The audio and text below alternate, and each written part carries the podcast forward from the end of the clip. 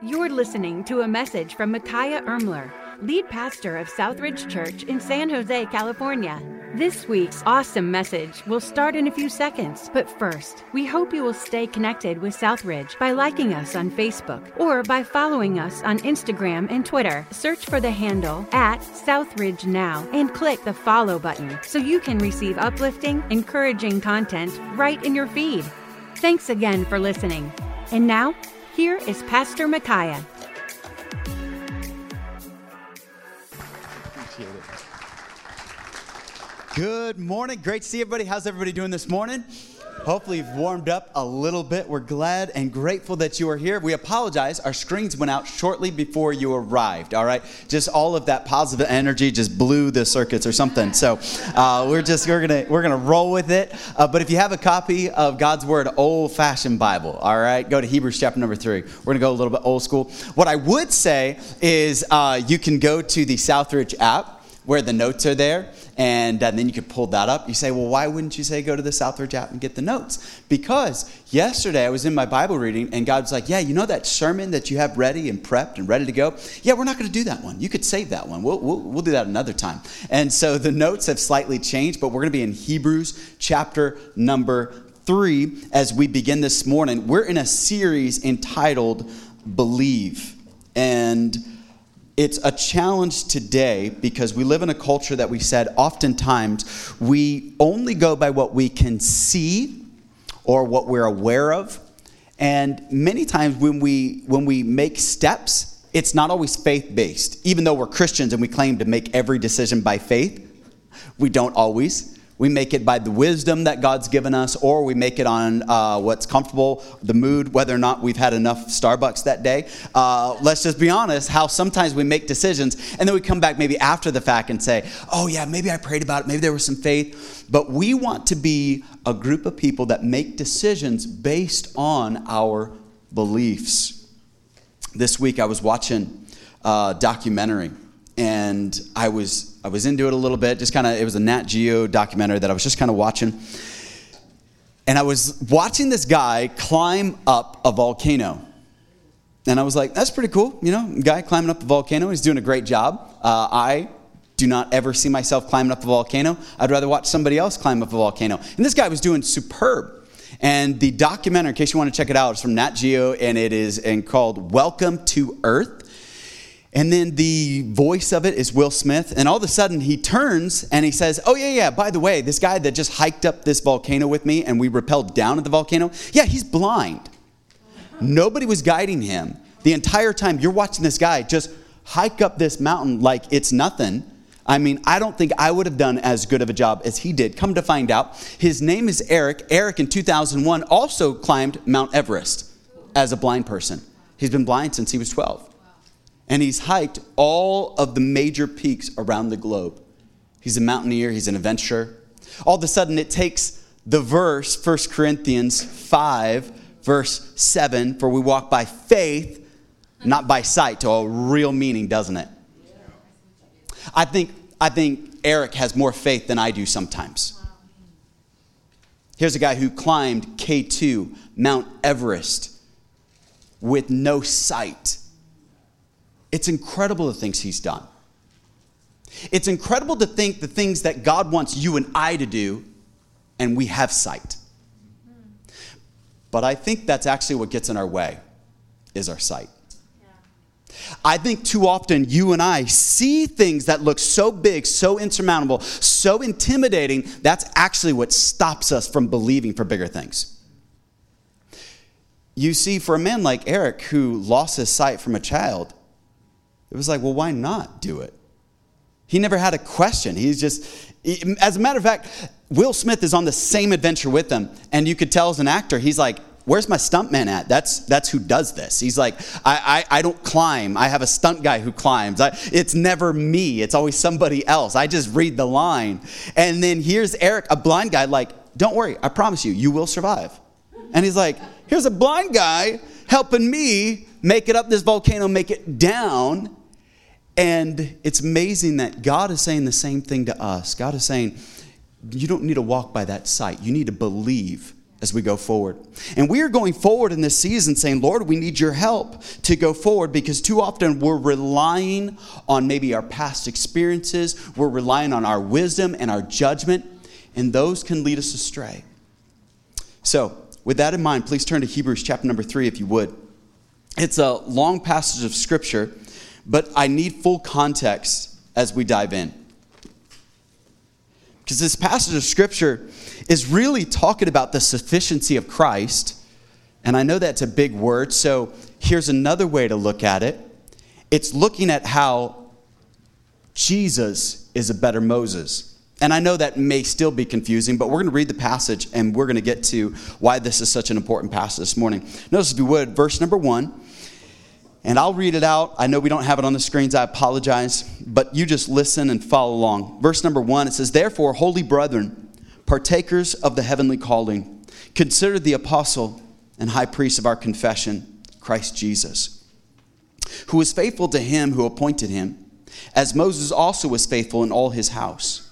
For this one has been counted worthy of more glory than Moses, inasmuch as he who built the house has more honor than the house.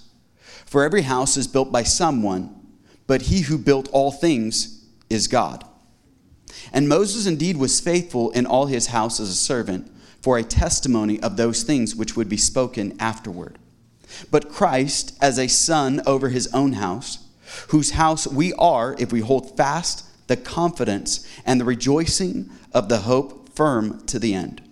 Therefore, as the Holy Spirit said, today, if you will hear his voice, do not harden your hearts as in the rebellion, in the day of the trial in the wilderness, where your fathers tested me, tried me, and saw my works for 40 years. Let's stop at verse number 9. What is he speaking of?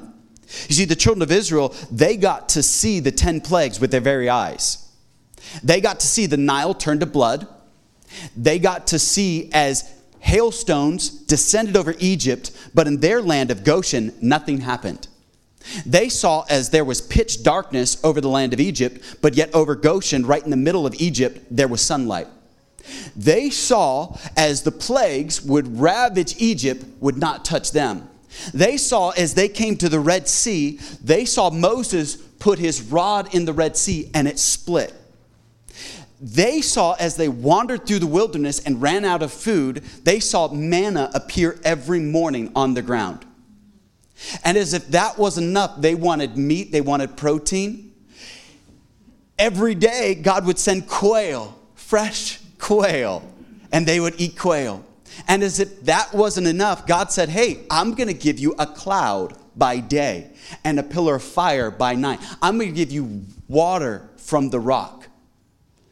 God is saying, I'm taking care of you. It also says that their sandals never wore out. Talk about everlast. Man, that's pretty incredible. So here, they had all that. They saw these things with their eyes.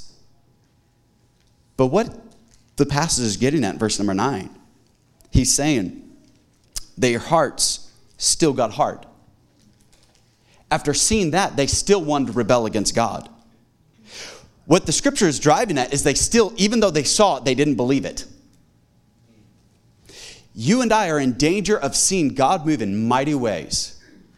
Seeing him restore, seeing him save, seeing him come through in one season. Then the very next season, we have a heart of rebellion and coldness towards God. So the scripture goes on and warns us, don't harden your heart as in the rebellion in the day of trial in the wilderness, where your fathers, they tested me, they tried me, and they saw my works. For 40 years, God said I was faithful. For 40 years, God showed up. For 40 years, they never had to go to the grocery store. For 40 years, God was like, I've got everything that you're going to need. And what do they do with that? Verse 10, therefore I was angry with that generation and said, they always go astray in their heart, and they have not known my ways. So I swore in my wrath, they shall not enter my rest. Beware, brethren, lest there be any of you an evil heart of unbelief in departing from the living God. But exhort one another daily while it is called today, lest any of you harden through the deceitfulness of sin. For we have become partakers of Christ if we hold the beginning of our confidence steadfast till the end. While he said, today, if you will hear his voice, do not harden your heart as in the day of rebellion. For who, having heard, rebelled? Indeed, was it not all who came out of Egypt, led by Moses? Now with whom was he angry 40 years? Was it not with those who sinned, whose corpses fell in the wilderness? And to whom did he swear that they would not enter his rest? But to those who did not obey. Verse 19, so we see that they could not enter in because of unbelief. You know, there was two generations.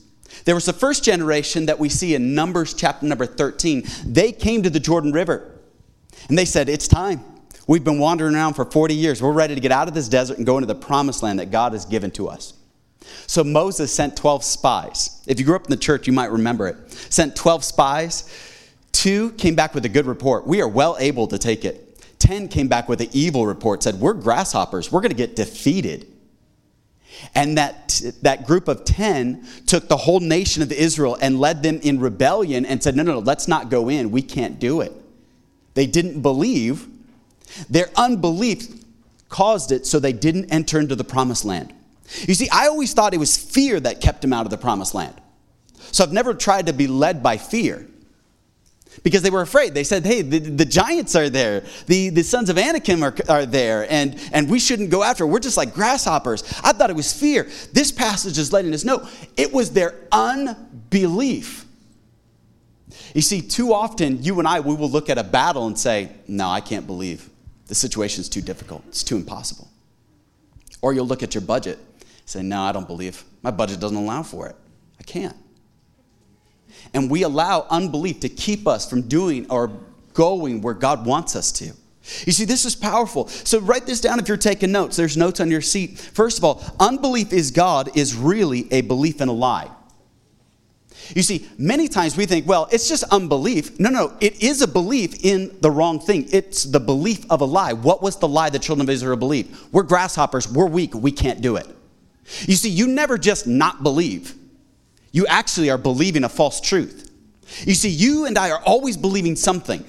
We're either believing the right thing or the wrong thing, the truth or a lie. The children of Israel actually still believed. They just believed in the lie.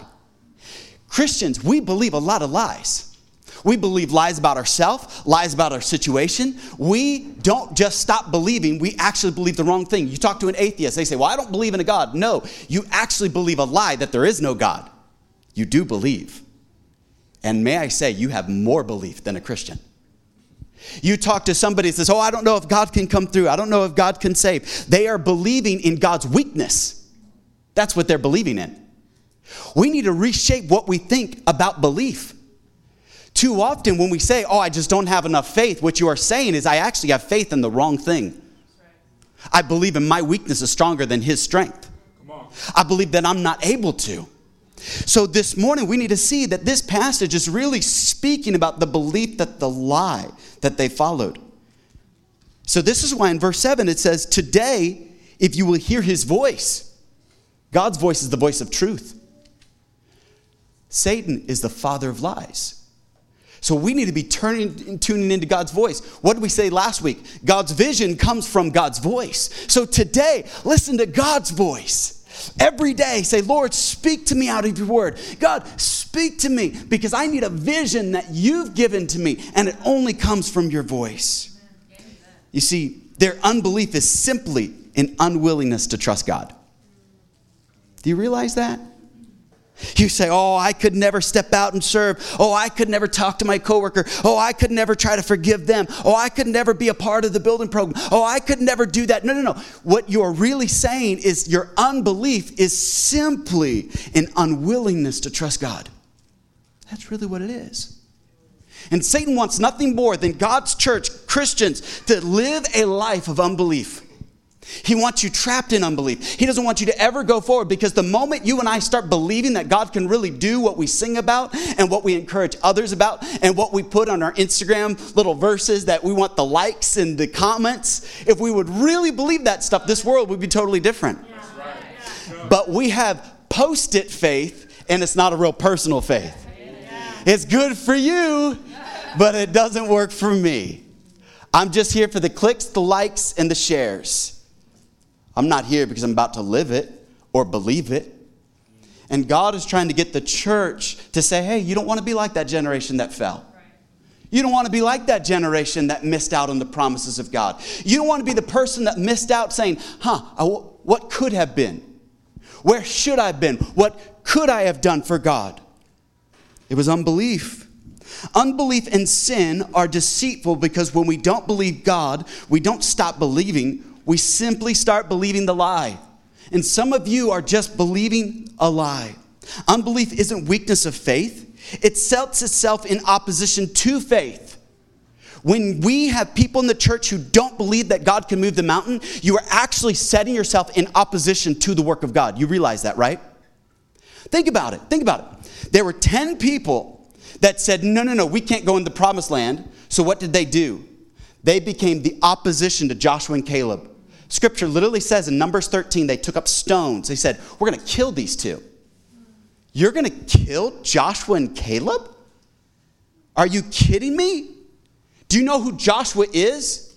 Joshua's the guy that did the job nobody else wanted to do. What was that job? Wherever Moses went, Joshua was right there.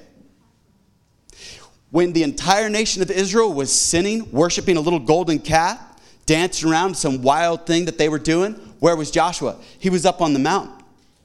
That's where Joshua was. Joshua was the tent keeper. He was one that just, wherever Moses is, I'm just the default guy that just follows him everywhere. I'm just staying close to him. For 40 years, that's what Joshua did. Wherever you saw Moses, there was Joshua. Joshua just made it his role. I'm going to stay as close to Moses as I can. And here these guys are like, we want to kill these two? You see, when you and I live a life of unbelief, we become opposition to the work of God. And I've seen it.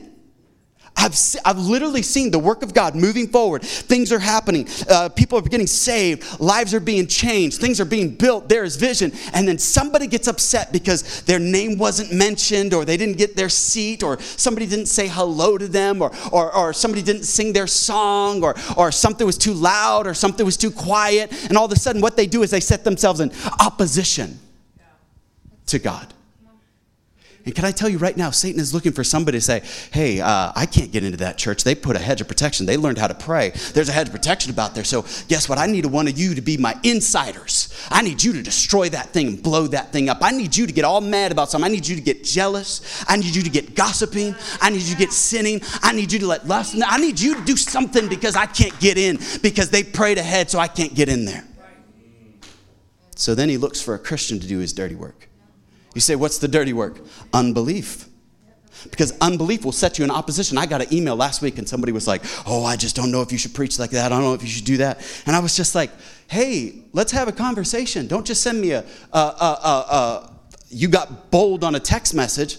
Let's open the Bible and let's talk about it. Because if I'm wrong, I want to know I'm wrong because that gets me closer to the truth. If I'm wrong. But what I've noticed about people that want to challenge me, the moment I say, hey, let's sit down and talk it over with God's word, because God's given us the ministry of reconciliation, let's see if I'm wrong, they never want to have that conversation. They don't. If you see something that's going on with your pastor, have the conversation. Don't just assume. Don't let that become a root of bitterness in your life where you just leave and we never see or hear from you again. No. We want to be a place that says we believe in God and we're going to move forward. I'm not going to allow something that I may see as some political ideology. And that's what we see a lot of happening. People have their politics on one way or the other, and they're trying to interpret that a certain way and trying to get everybody on that side. And I need a church that's on my side. Remember when Joshua was about to go to Jericho, he saw the angel of the Lord. Are you for us or for our enemies? What did the angel of the Lord say? Neither. I'm not on anybody's side. You need to be on my side. How many sides are there to a coin? 3. We think heads or tails. No, there's a third side. Look at the coin. Put it flat. There's a third side to it. There's always a third option. The third option is we get on God's side. We say, Lord, I want to be on your side.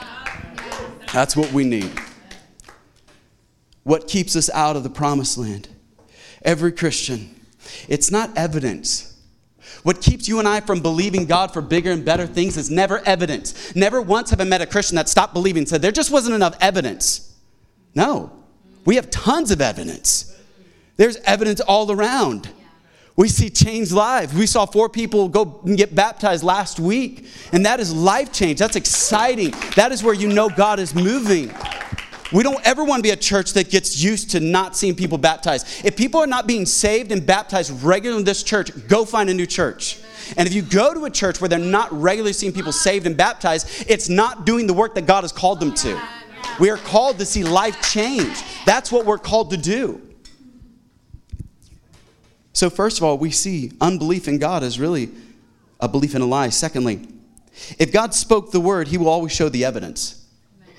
Verse number 9 says, where your fathers tested me, tried me, and saw my works for 40 years.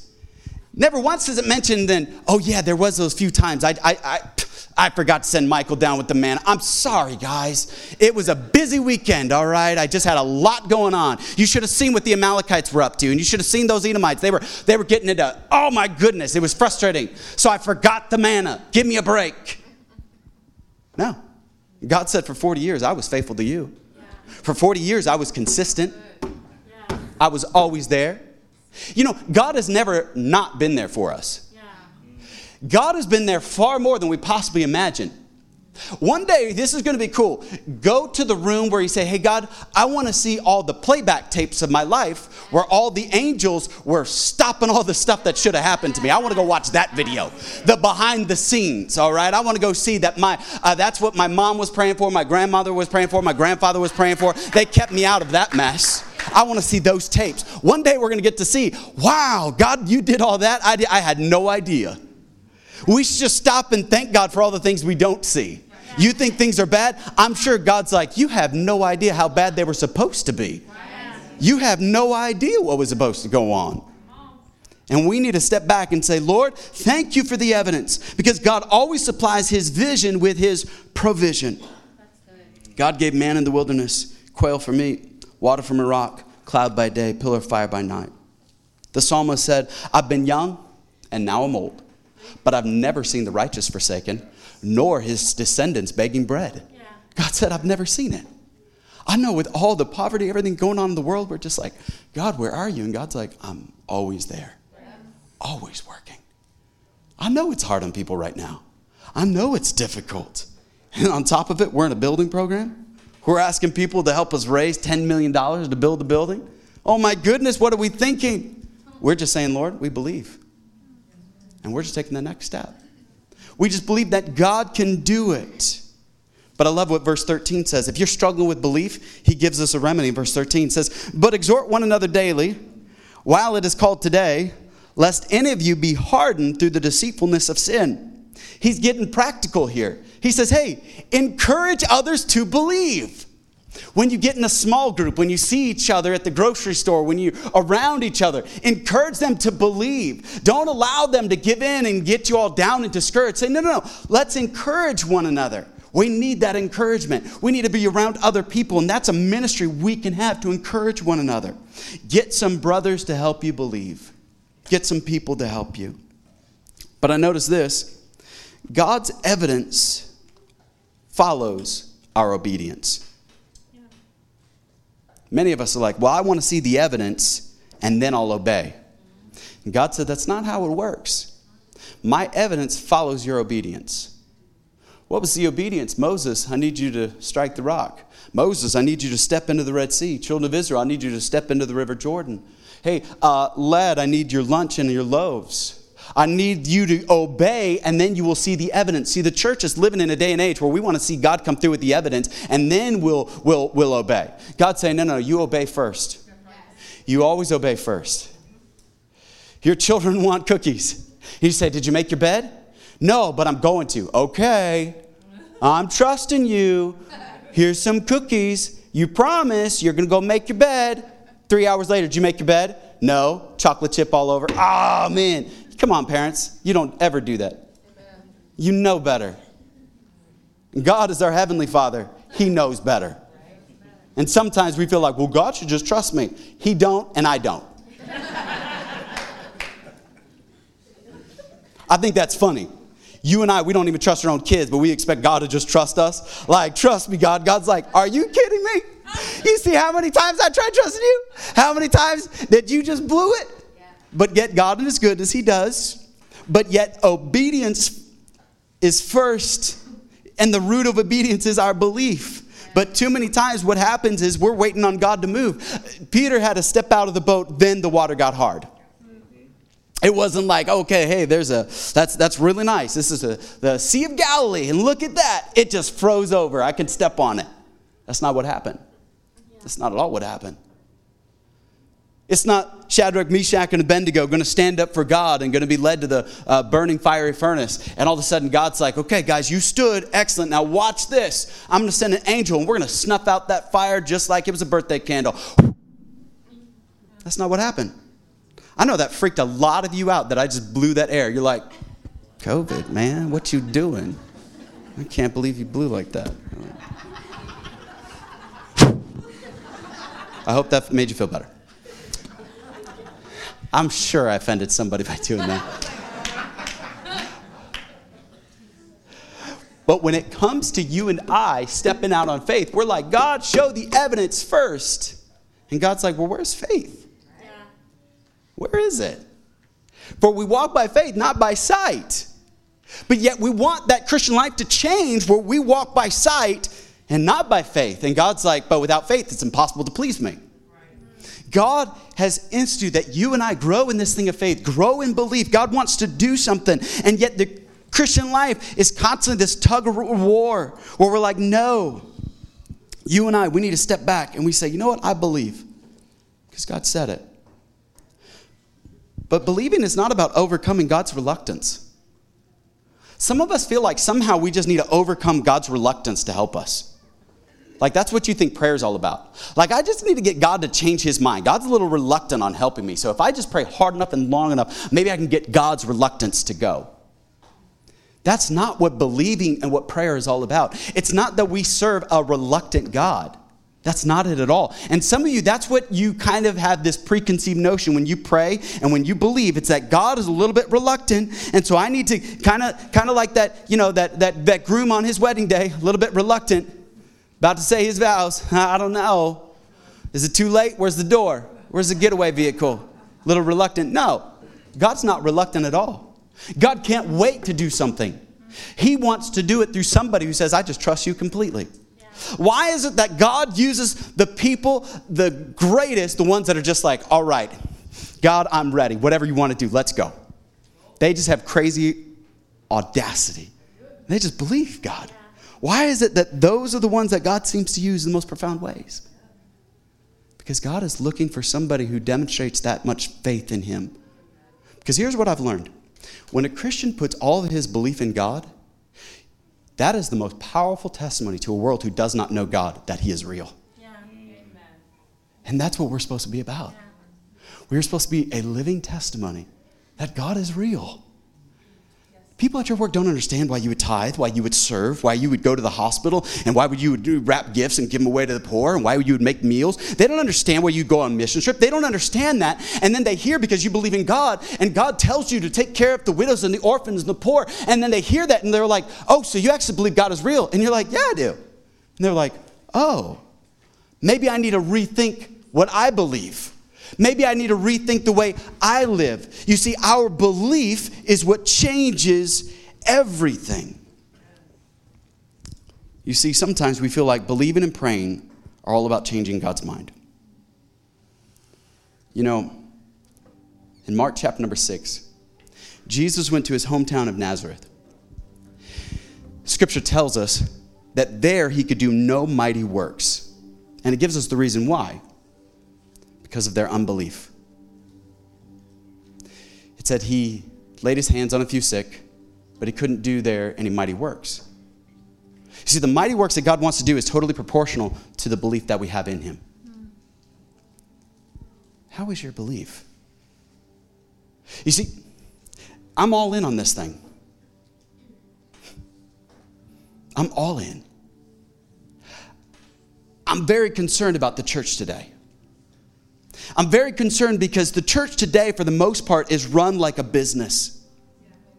Where if we have the right worship, where if the screens work, where if the pastor's message is 22 and a half minutes long, where if it's a little more like a Tony Robbins inspirational truth seminar, nothing out of the Bible, don't ever do anything political or on the edge. And man, you could grow a church that way. And it works because we got a culture of Christians now that's what you want.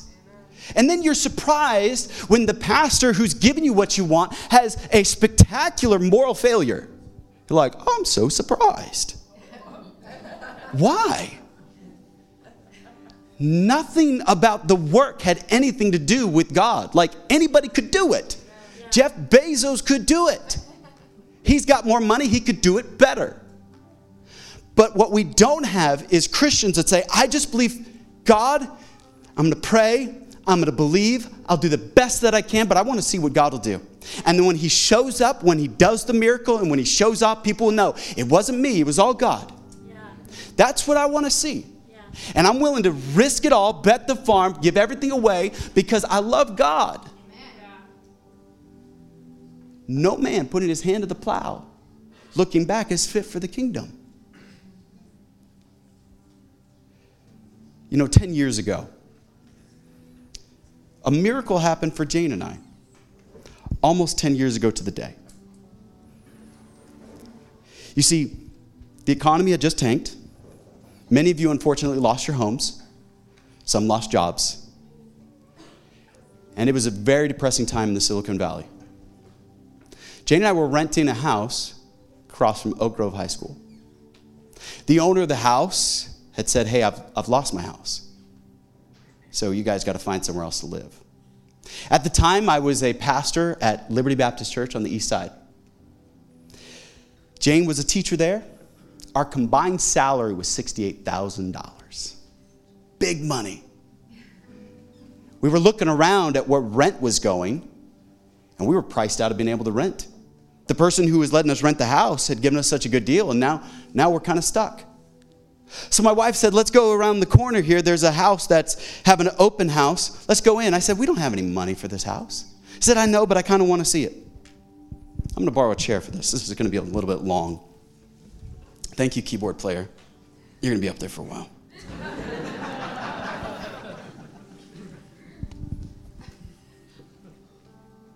So we walked in and we met Keiko. She was a real estate agent. Japanese woman. Super sweet. She said, oh, this house is really cheap. It's only $480,000. I said, oh, man, that is $479,000 than I have. She said, I'll be your agent. I said, what for? I can't even get two cardboard boxes, duct tape them together. I'm a pastor. I would ride my bike to the east side 7.5 miles because I couldn't afford gas for my car. And I'd ride back. My bike broke down right at Center and Capitol. I called my wife and said, you need to get me quick. She said, why? I'm white.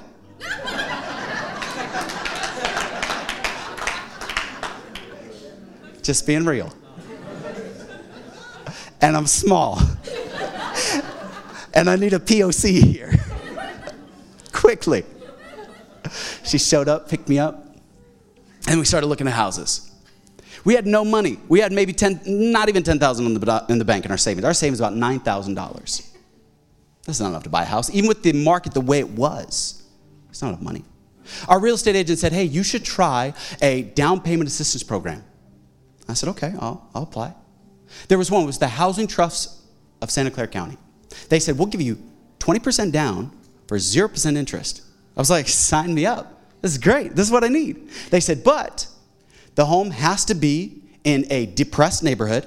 I said, that's fine. I'm depressed. They look depressed. It's a depressed neighborhood. This is easy. And then they said, you also have to get the seller's agent and your agent to decrease their commission to 2% instead of 3%. I said, okay. They also said, you need to get and make sure it's either a short sale or a foreclosed home. I said, well, there's lots of those.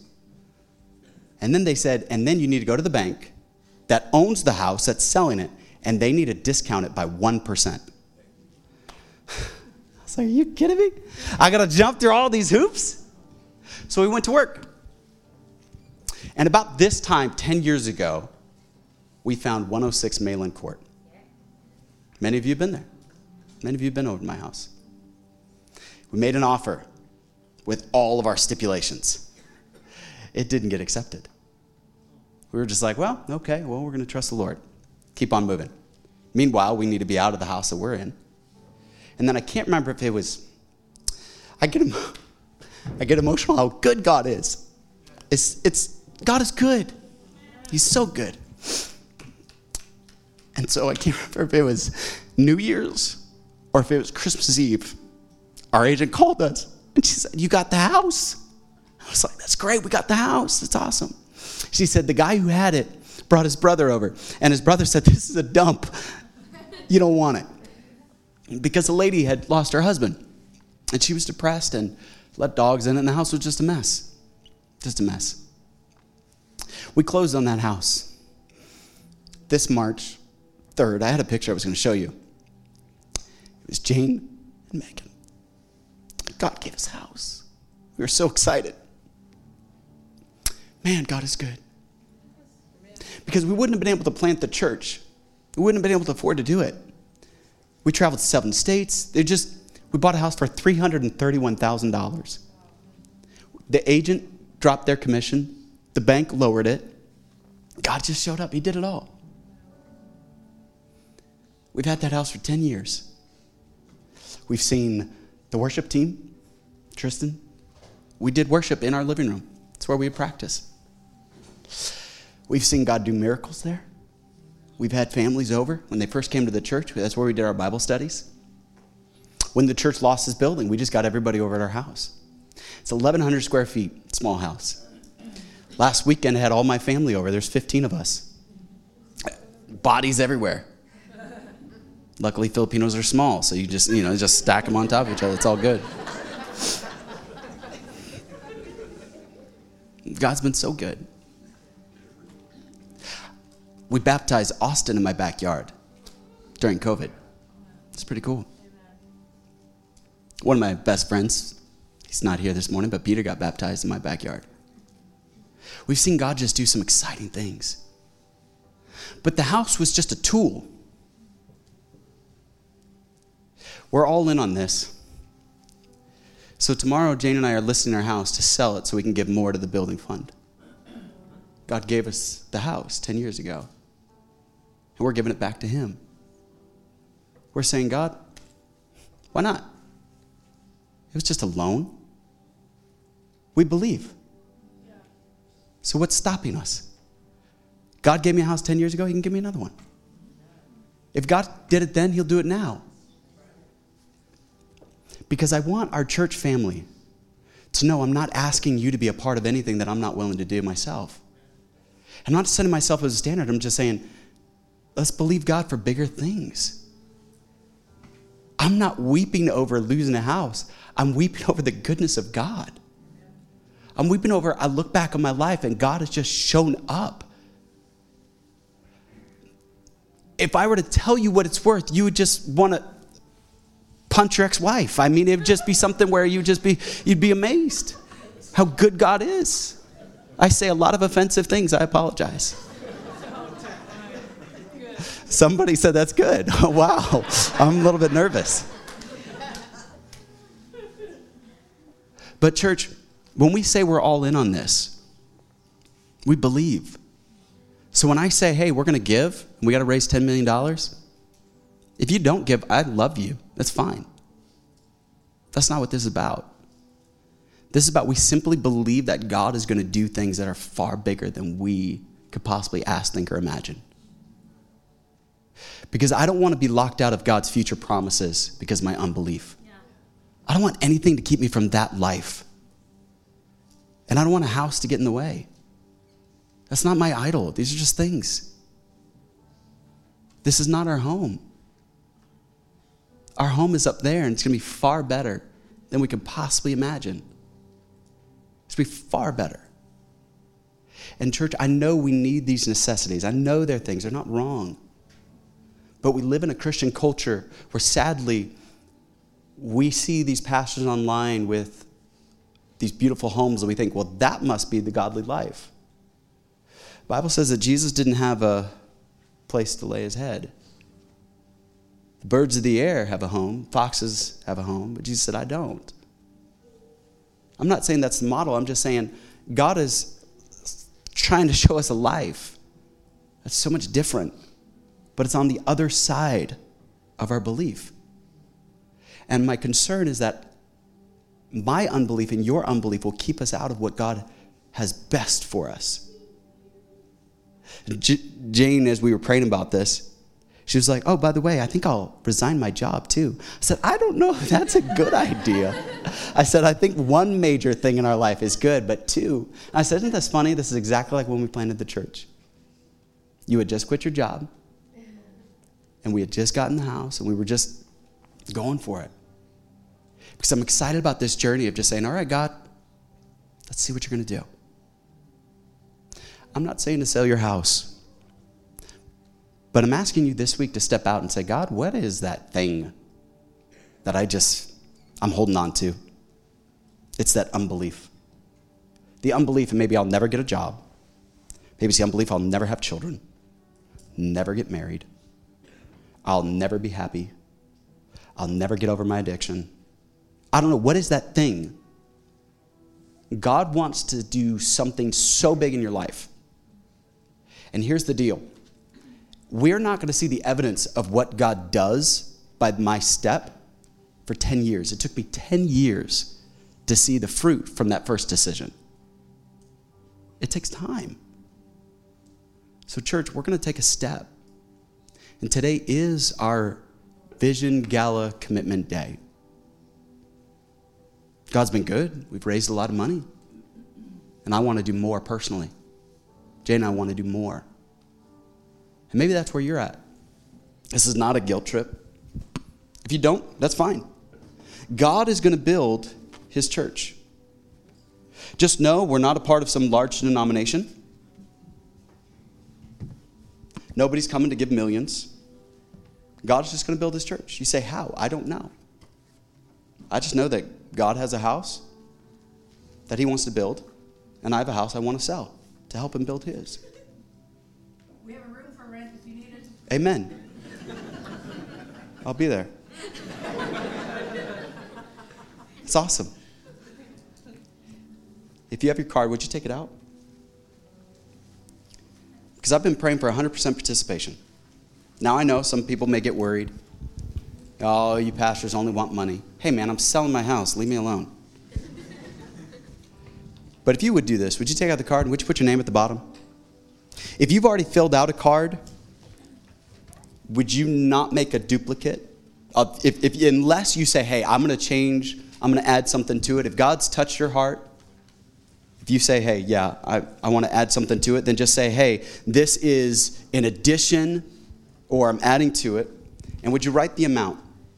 So first your name, the amount, and then is that amount going to be one time or is it going to be regular? And you could designate that. And then on the back, you can make a duplicate. This card is perforated, and so you could just tear it, and you're going to turn in one card that has your name and info on it. In just a minute, I'm going to ask the ushers to come forward now. And then I want you to make a card for you.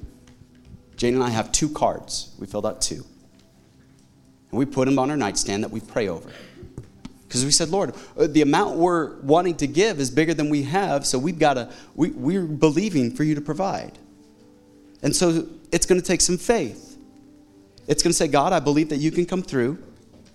And you say, I'm going to fill out this card because I'm going to take a big step. And maybe you're new to Southridge. Maybe you're like, I don't know about all this giving. Here, I want to give you a free book. It's called The Generosity Ladder. I'm not here to guilt you. I'm not here to manipulate you. If you feel manipulated, let's go talk afterward. I want to let you know that there is something on the other side of our generosity. So there's a book. It's called The Generosity Ladder. It's free. It's on the coffee table or cocktail tables on the way out. Grab a copy. It's just about 70 pages. You read through it. It kind of gives our philosophy of generosity here at the church. And so right now, I'm going to pray over these cards. If your spouse or significant other is with you and you're about to turn in that card, would you pray as I pray over what you're about to put in the offering? And then we're going to receive it.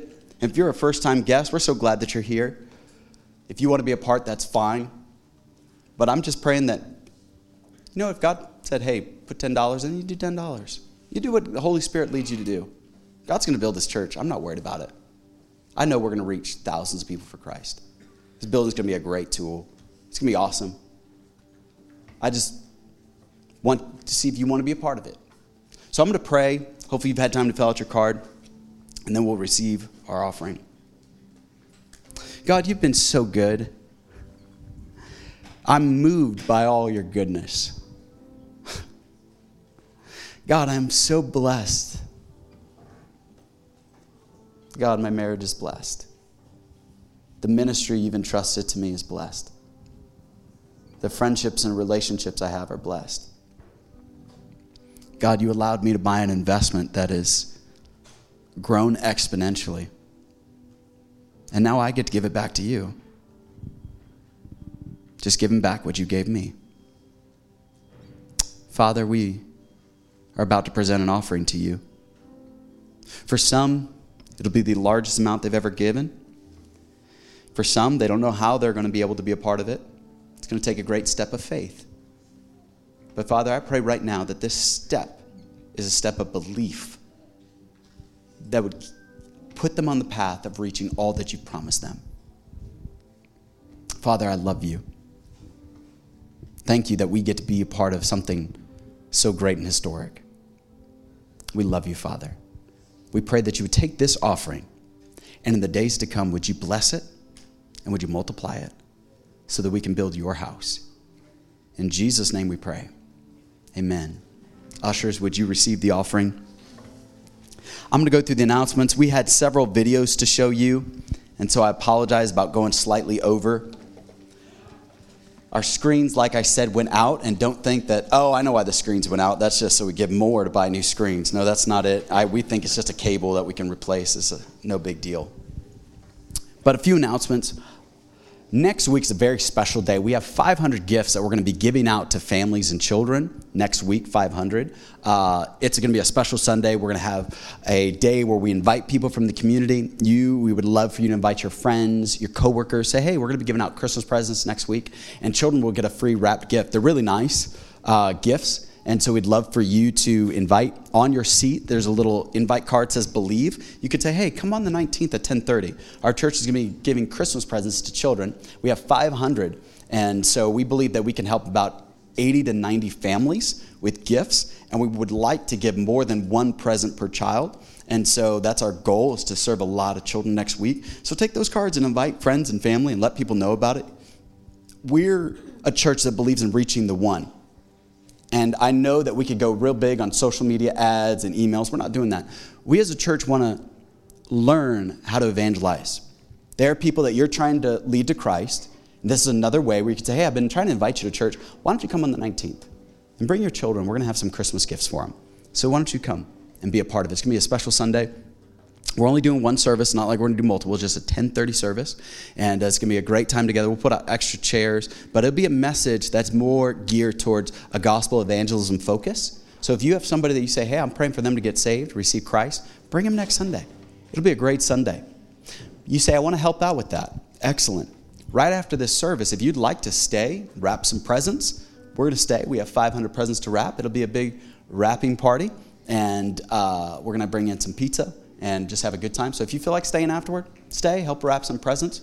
And then on December 24th, we're going to be doing 2 Christmas Eve services. We're not sure of crowd size and people's schedules, so we're going to do a 4 p.m. Christmas Eve service and a 5:15. They're going to be 45 minutes, they're going to be short. Our children's ministry will be joining, and we're going to be having the children in here. Plus, if you haven't gotten pictures of Santa Claus, we're going to be having a Santa Claus that'll be here. So it'll just be a family, a more quiet, intimate gathering, and there'll be no children's ministry. There'll just be a room off to the side. So if you have infants that you say, hey, where can they go? They'll be off to the side, but otherwise it'll be a family service right here, more of a Christmas Eve feel to it. And then Sunday, December 26th, will be our family service, last Sunday of the year. And then it's almost 2022. It's going to be an amazing year. Jane and I will start officially 15 years of full-time ministry. And next year, we're pretty excited about that. It's cool. I've been in ministry for 15 years. We're 16 years old, so it's pretty cool. And we've been doing full-time ministry since 1 year old. So it's going to be great.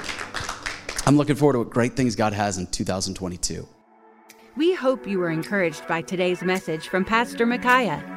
If it was a blessing to you, don't forget to share it with a friend or family member this week.